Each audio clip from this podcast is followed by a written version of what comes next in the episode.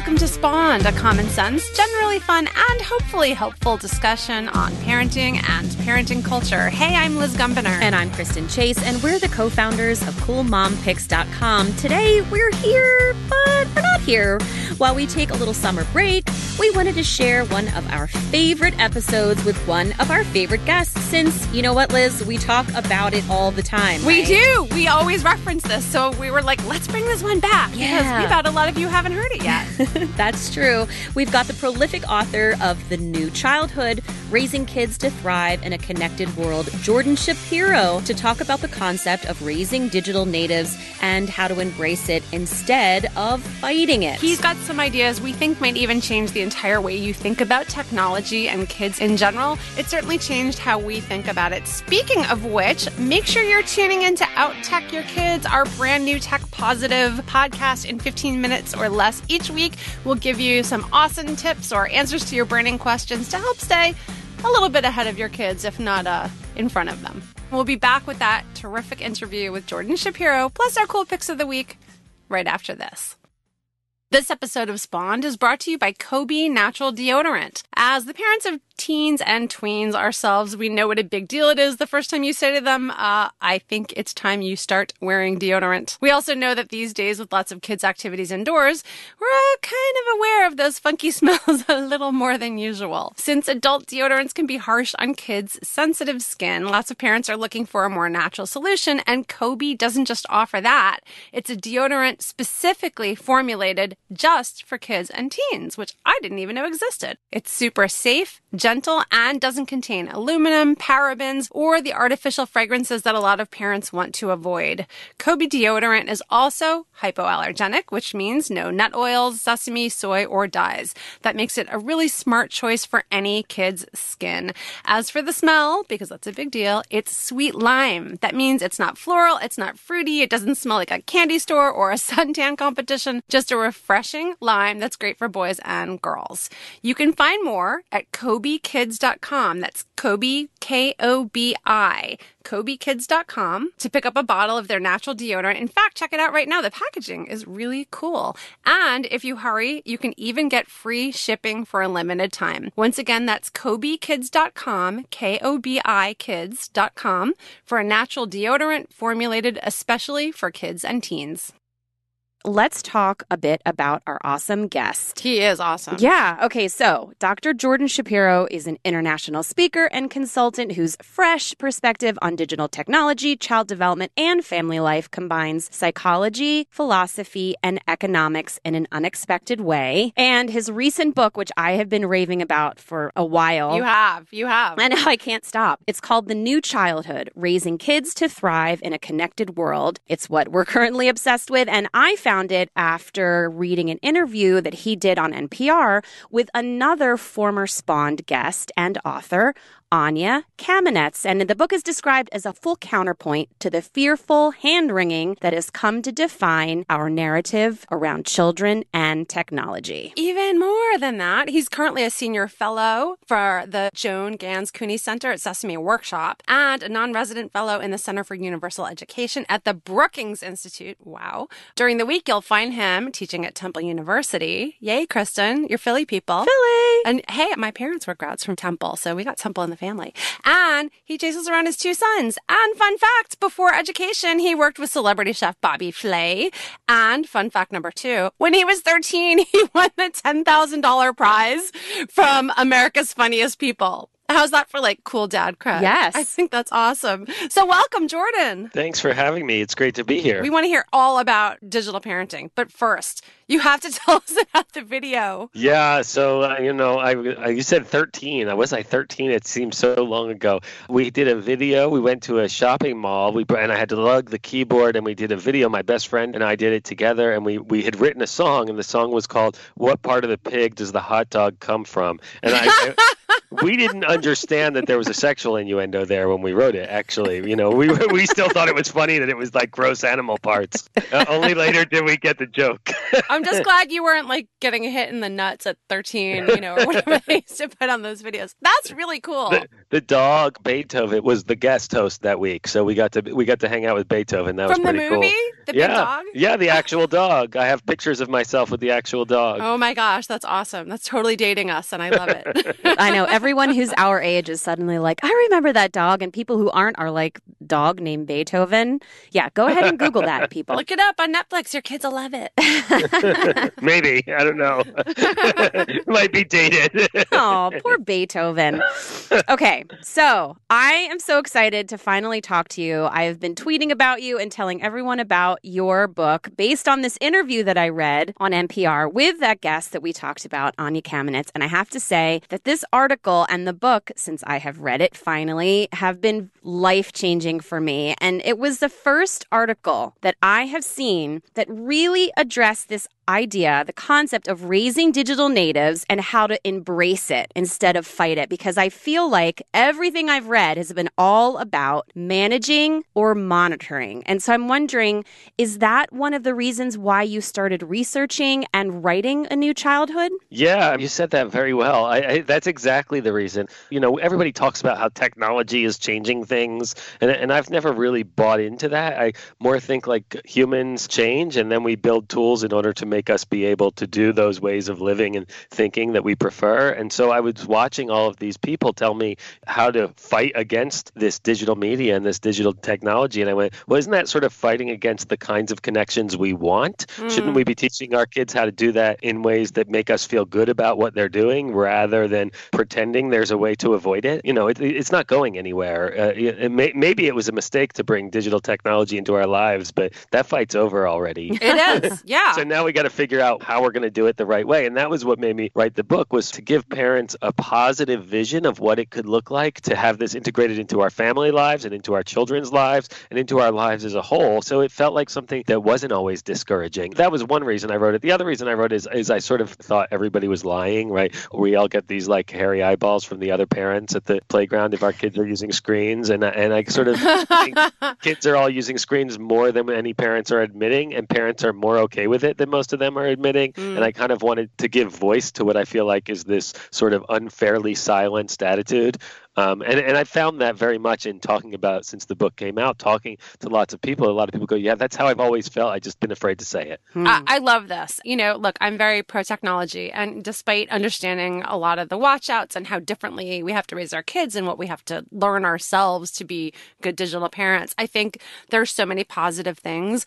And I know that the perspective in the new childhood, I mean, the way you write it, it's guiding humanity towards a bright future. And I love thinking about it that way. And you talked about how our children will be able to create new, better models of global citizenship, connection, community. Like when we think about it that way, as opposed to like screens are destroying our children, like it really helps you shift your mindset as to like how we can use this positively. So can you talk a little bit about that perspective? Because it really is kind of zigging when everyone else seems to be zagging in the other direction. Yeah, I mean, the first thing I'd like to say about that is a lot of people see the book or hear me speak, and you know, I can tell they imagine that I'm this super pro, all screens are good, you know, techno techno optimist, um, and I'm certainly not that. You know, I think I'm very much worried about all the same things the technophobes are worried about. I just don't think the solution to that is to turn away from it. I think the solution to that is to teach our kids how to live with it. Um, you know, I am worried about the social skills. I am worried about our kids spending enough time outdoors. I am worried about do they know how to do things besides digital skills? But the way that we do that, I don't think, is by creating this sort of zero sum game or what I call the on off switch mentality, right? Is it Mhm. when is screen time okay? When isn't it? Instead, if we really want to create the world that we can imagine living in with these technologies that connect us, that create access, that have the ability to create a much more equitable or democratic way of communicating, then we need to teach people how to do that. And I think what we've got instead right now is a bunch of people uh, grown-ups who haven't learned how to do it. And so we have a ton of cyberbullying and a twitter cesspool. And you know we have all these like terrible behaviors Mhm. happening that scare the crap out of people. And they should be scared of those behaviors. But it seems to me that the way you solve that is you sit with your kids and you go how do i teach you not to use these that way? How do i Mhm, teach you how to use mhm. these tools in a better way? And and i don't see how a kid can learn that if our attitude is okay you can have 90 minutes a day and i won't look at what you're doing and I'll go off in the kitchen while you spend those 90 minutes. And if you go one minute over, I'm going to scream. Wait, are you in our house? Hold on.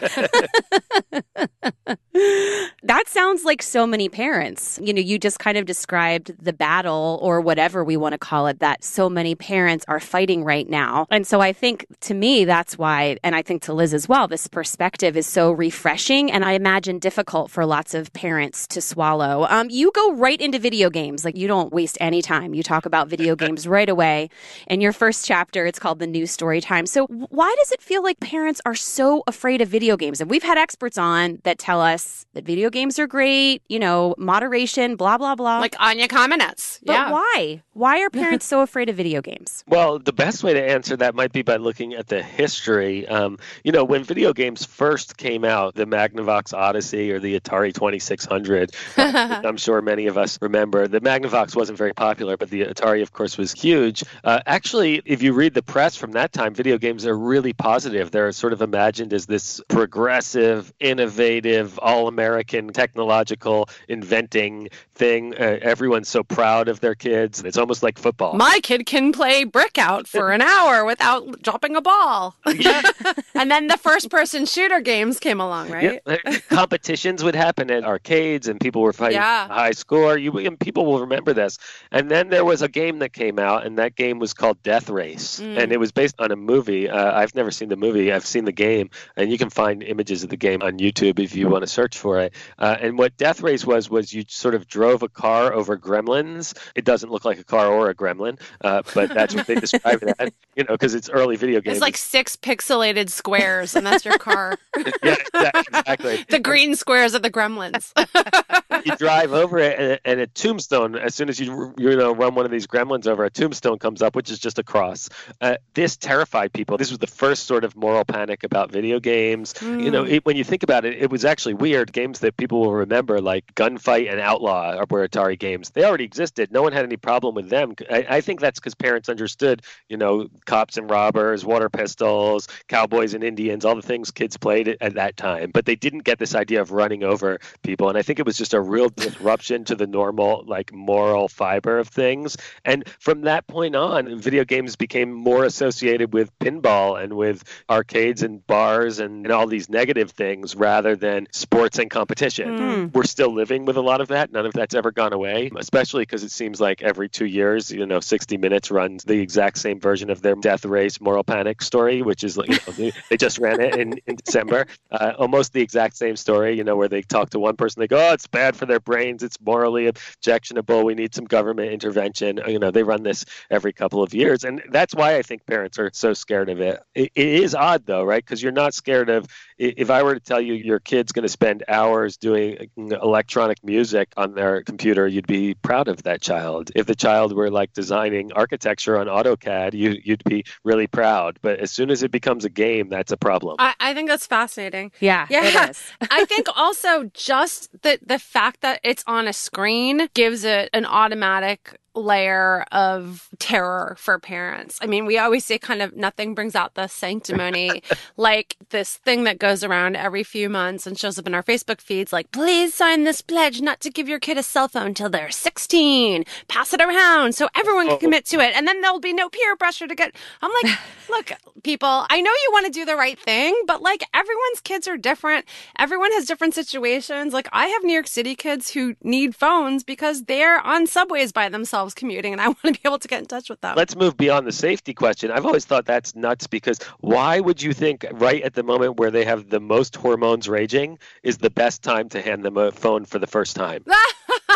That's such a great point. So start early, you're Right. saying. At the point where they want to do everything I tell them, at the point where they want to listen. that is so brilliant. I know you're kind of being a little flip, but that's that's brilliant. Teach kids so that by the time they are 13 and, you know, bigger risk takers and trying new things, they actually have a framework for behavior and they have boundaries. That's what we do for everything else, right? We spend our time with our kids, and you know, I always use the crossing the street metaphor. You hold their hand every time until you feel comfortable that they can do it themselves, and then even that, you just you still walk behind them a few steps before you ever let them go alone, right? Well, we we don't do that with screens. For some reason, we're going, let's give them a phone when they're 16. Let's give them a phone even when they're 13. No, well, let's work with them with a phone when they're little over and over again, hold their hand, expect they're going to do terrible things, right? But be there to intervene and correct, just like I have to do in every other thing in their lives so that I can trust them by the time they're 16 to not be doing all the bad things we hear about. I think that's really smart. It's like you have to have the sex talk, the tech talk. There are like so many talks we have to have with our kids early on. And I just love your whole optimistic perspective that it's not going away and we have to learn how to work with it. I have to say, you're the reason why I finally allowed my daughter to try TikTok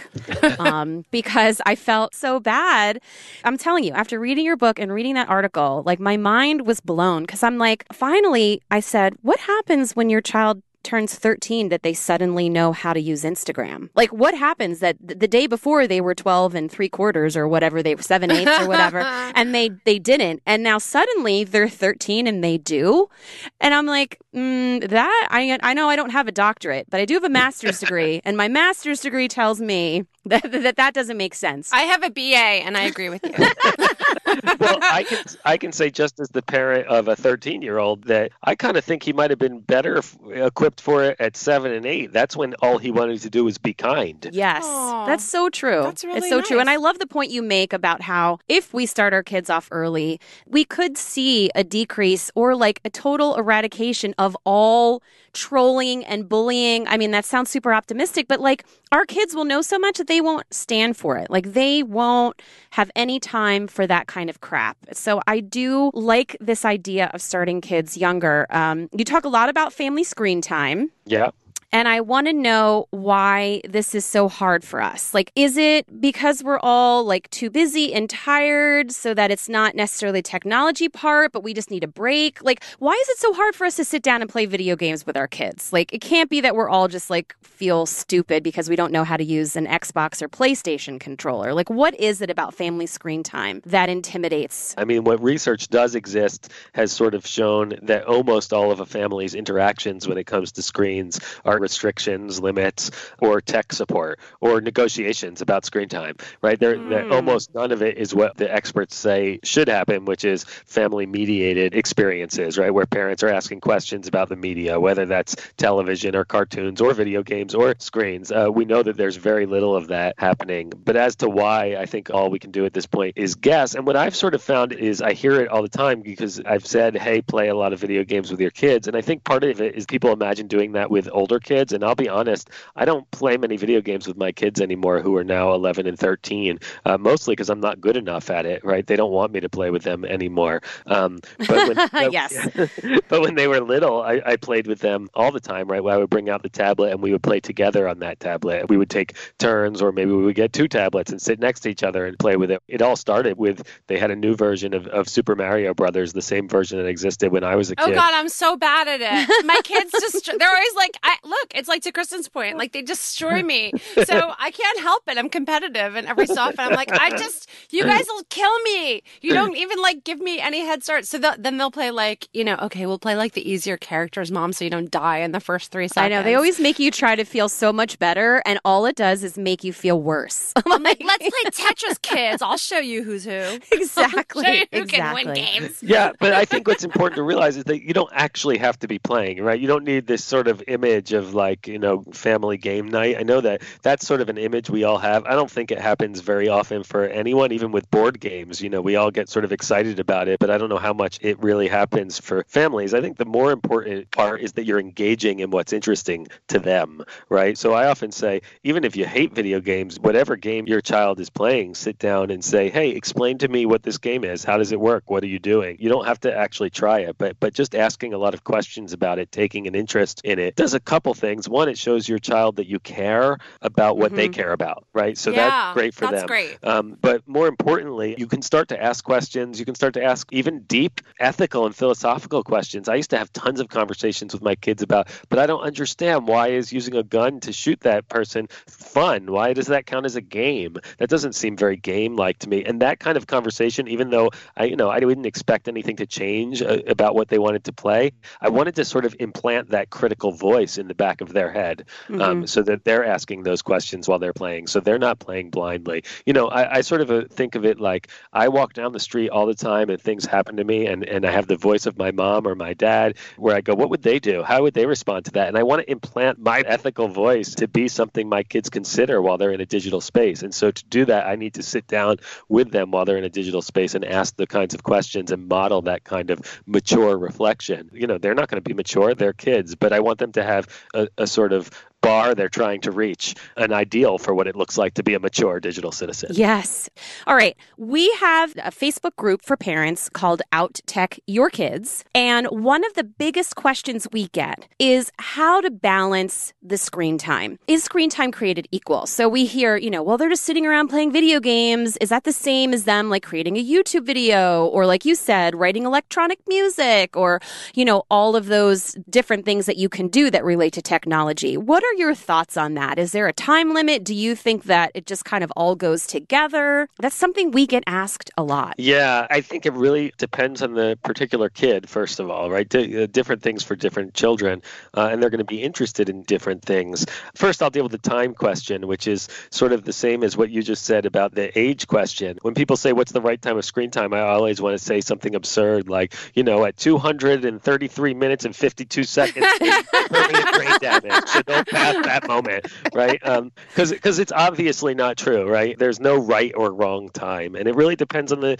child. I was just talking to a parent the other day whose child's a really serious gymnast and does more hours of gymnastics training than I could ever imagine doing in my life every day. And the child comes home and wants to just chill out with a screen at the end because the child's exhausted and just needs that time. Well, what's wrong with that, right? So that seems like a really good use for that child who's clearly getting plenty of exercise exercise, right? Who, who's also mm-hmm. getting good grades, right? So I think you first need to ask. My strategy with my own kids has always sort of been I, I never put any limitations on it, but I put lots of other requirements. Like they are required to read every night before bed. Uh, that's a habit I wanted to build the same way you build toothbrushing habits. Of course, they fought it for a long time, but now they just, it's normal for them. Uh, I require them to spend some time outside. I require them to spend time with other people face to face. After that, as long as they've done all the things that I care about, then if they can fit in another eight hours of screen time, by all means do it. They can't. There's not enough hours in the day to, to fit that much in. But as long as they're doing those positive things, I don't see what the worry is. As to the different kinds of things, I don't even think that's so much about the child as much as about the parent, right? Which yeah. things match your values. If I find my kids spending hours watching those dumb videos where they unwrap toys, we just wrote about that.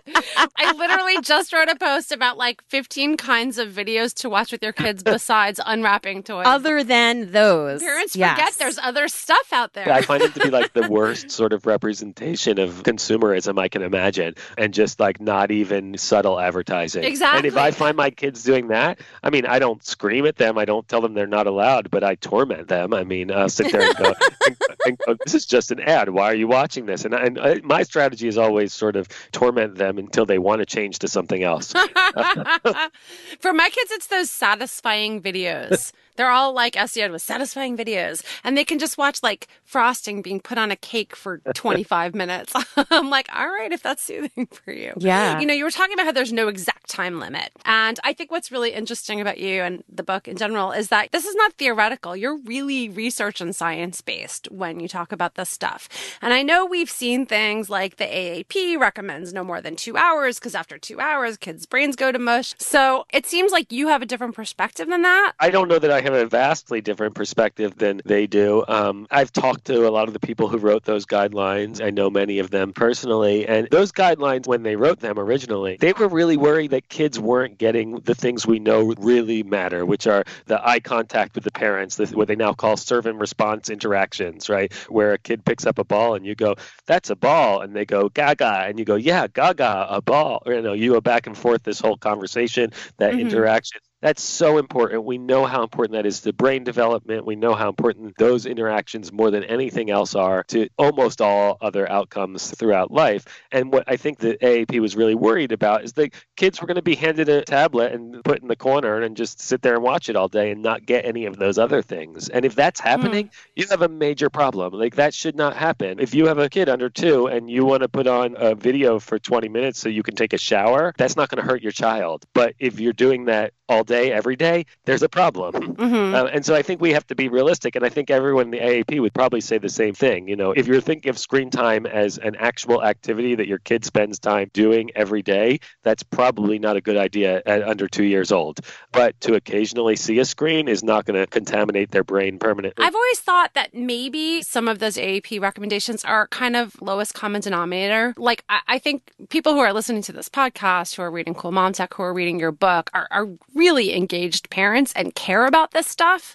And the fact that they have guidelines and have limits and are concerned about this probably makes them more engaged than a lot of parents. And I just always wondered whether some of those guidelines were just to give you a cutoff point in case you needed it. I mean, th- that's my sense. I wasn't involved in writing the guidelines, so I can't speak for sure, but that is absolutely my sense. Is those are ways of nudging parents into the best practices that will have the kids have the most positive developmental outcomes. But I think any good pediatrician would also say, you know, a parent needs to make those decisions for themselves and, and do it in an informed way. That's kind of our our entire take on Cool Mom Tech, we always say, you know your kids best. Yeah. And that, you know, if you're looking out for your kids and doing what you think is best for your individual kid, then that's, I think, the most we can ask for for anything in parenting. Right. If they start calling your phone mom, then you're in trouble.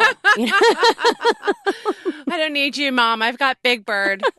that's my test there. I think, you know, what's always funny about those guidelines. I mean, I always hear people when they want to argue on the pro screen time side, they always go, it depends what you're doing on the screens so if you're doing a video chat with grandma, that's positive screen time. And I always kind of want to play devil's advocate there and go, well, do you have research that shows that that's positive, or you just well, you don't have any research that shows that that's positive? You don't have research that the other stuff is negative. Depends what grandma's right. saying, I guess, on the phone. Yeah. All right. Well, speaking of phones, I think this is a good last question to sum up this conversation Although that we we're could having. talk to you for a very long time. I know. Jordan. I know. but you know, everyone's just going to have to go get the book, and then we'll have to do a follow up podcast right. where we can talk more about this. So I know you have experienced this. We see this too with the site as well, in that parents just have these adverse reactions to kids and phones, right? It's just like, ah, kids, phones, you know, hold off as long as you can, you know, oh, it's a scary thing. And, you know, we parents, I think, are a bit ambivalent about our own phone habits, which probably doesn't help. So I'm wondering, how do you address the naysayers? And I can imagine that folks, I'm going to say my age, Gen Xers, 40 and up, who still have like one big foot left back in the olden days. Like, I remember the time our telephone would go from the kitchen to the living room, you know, like we had to untangle the cord. Right, right. Like, how do you get those folks to embrace this approach or this model or whatever you're calling it because i'm all in. Like clearly i have jumped in the deep end but i'm sure there are a lot of parents who need to ease themselves into this mindset and get away from you know that whole managing and monitoring kind of situation. So what do you say to those folks? How do you get those naysayers if you will to um, come to the dark side. the dark side. don't call it the dark side. I don't know. Come to the light. Is that better? For, come rule number one, I don't call it the dark side. Man. All right, fine. We'll redo that. How do you how do you get parents to come to the light? How's that? Okay. come to the bright contrast. You're trying to do some terrible screen analogy to the, to I know, the I non-pixelated right. screen. All right, something to how do we get parents to I don't know, to, to, understand how this can be seen as a positive and can really help our kids? Well, I think the first thing is to recognize that technology is a neutral thing. It's just a tool, and our entire lives are mediated through different kinds of tools, whether it's a chair, a chair is a tool, a fork is a tool, or, you know, a table is a, is a tool. All of these things are sort of technologies that didn't exist once and existed before. And the real question is, what do you do with them? Do you live with them in healthy ways or in not healthy ways, not are they good or are they bad. And so there's two different approaches. So let me start with this one. What I would say to most of them is if you want your kids to live a life where this is integrated in a healthy way, then you have to figure out how to accept it and you have to figure out how to mm-hmm. integrate it, not to resist it. That's not realistic. But the way I often convince parents, and I do this in the book in so much detail, is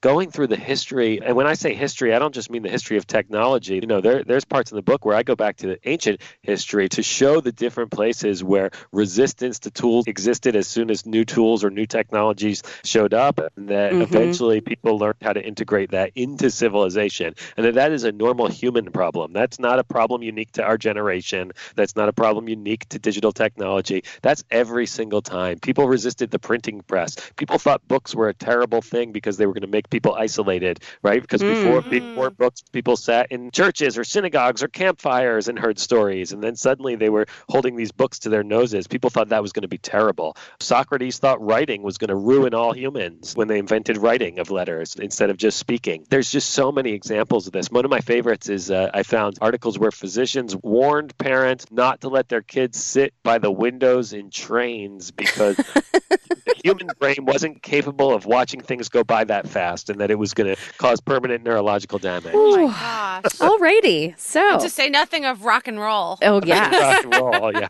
wow. Wow, this is so great. Like, Kristen, for real, has been talking about this nonstop. She's like, you've got to finish. You got to read it. You got to read it. So, now I'm totally going to read it. And for our listeners who want to read it too, it's called The New Childhood Raising Kids to Thrive in a Connected World. And Jordan, where can people find you if they want to learn more or, you know, talk to you? Do you have a social media channel of choice? Yes. Well, the easiest way to talk to me is through Twitter, and I'm at Jordosh, J O R D O S H. And then you can always contact me through my website, which is www.thenewchildhood.com. Easy. Yeah. All right. Well, now it's time for Cool Picks of the Week.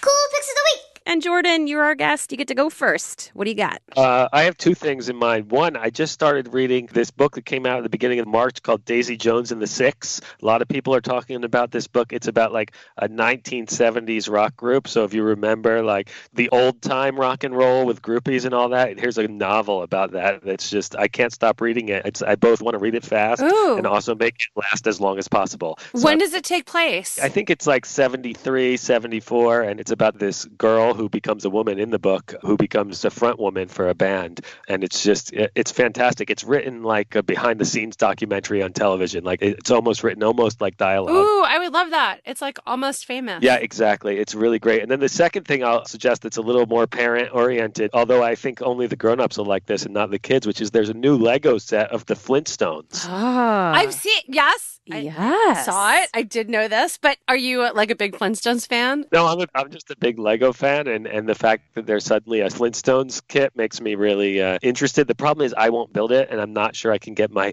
kids interested because I don't think they know what the Flintstones are. it's so. true. I'm holding up for the Jetsons set. Hopefully that'll oh, come out one day. How very high tech of you, Liz. How very high tech.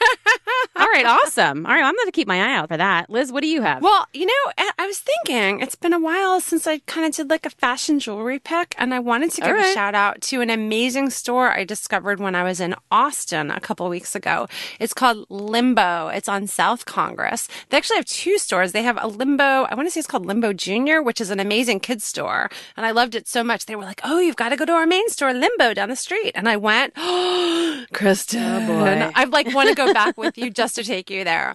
It's limbojewelrystore.com. okay. They're just Limbo Jewelry on Instagram. And it's entirely local Austin artists. Oh, which that's I awesome. Because, you know, I love supporting local artists and finding one of a kind pieces. And I bought these instead of hoops, they're like hoops, but they're triangles. They're like long dangling I saw them. triangles.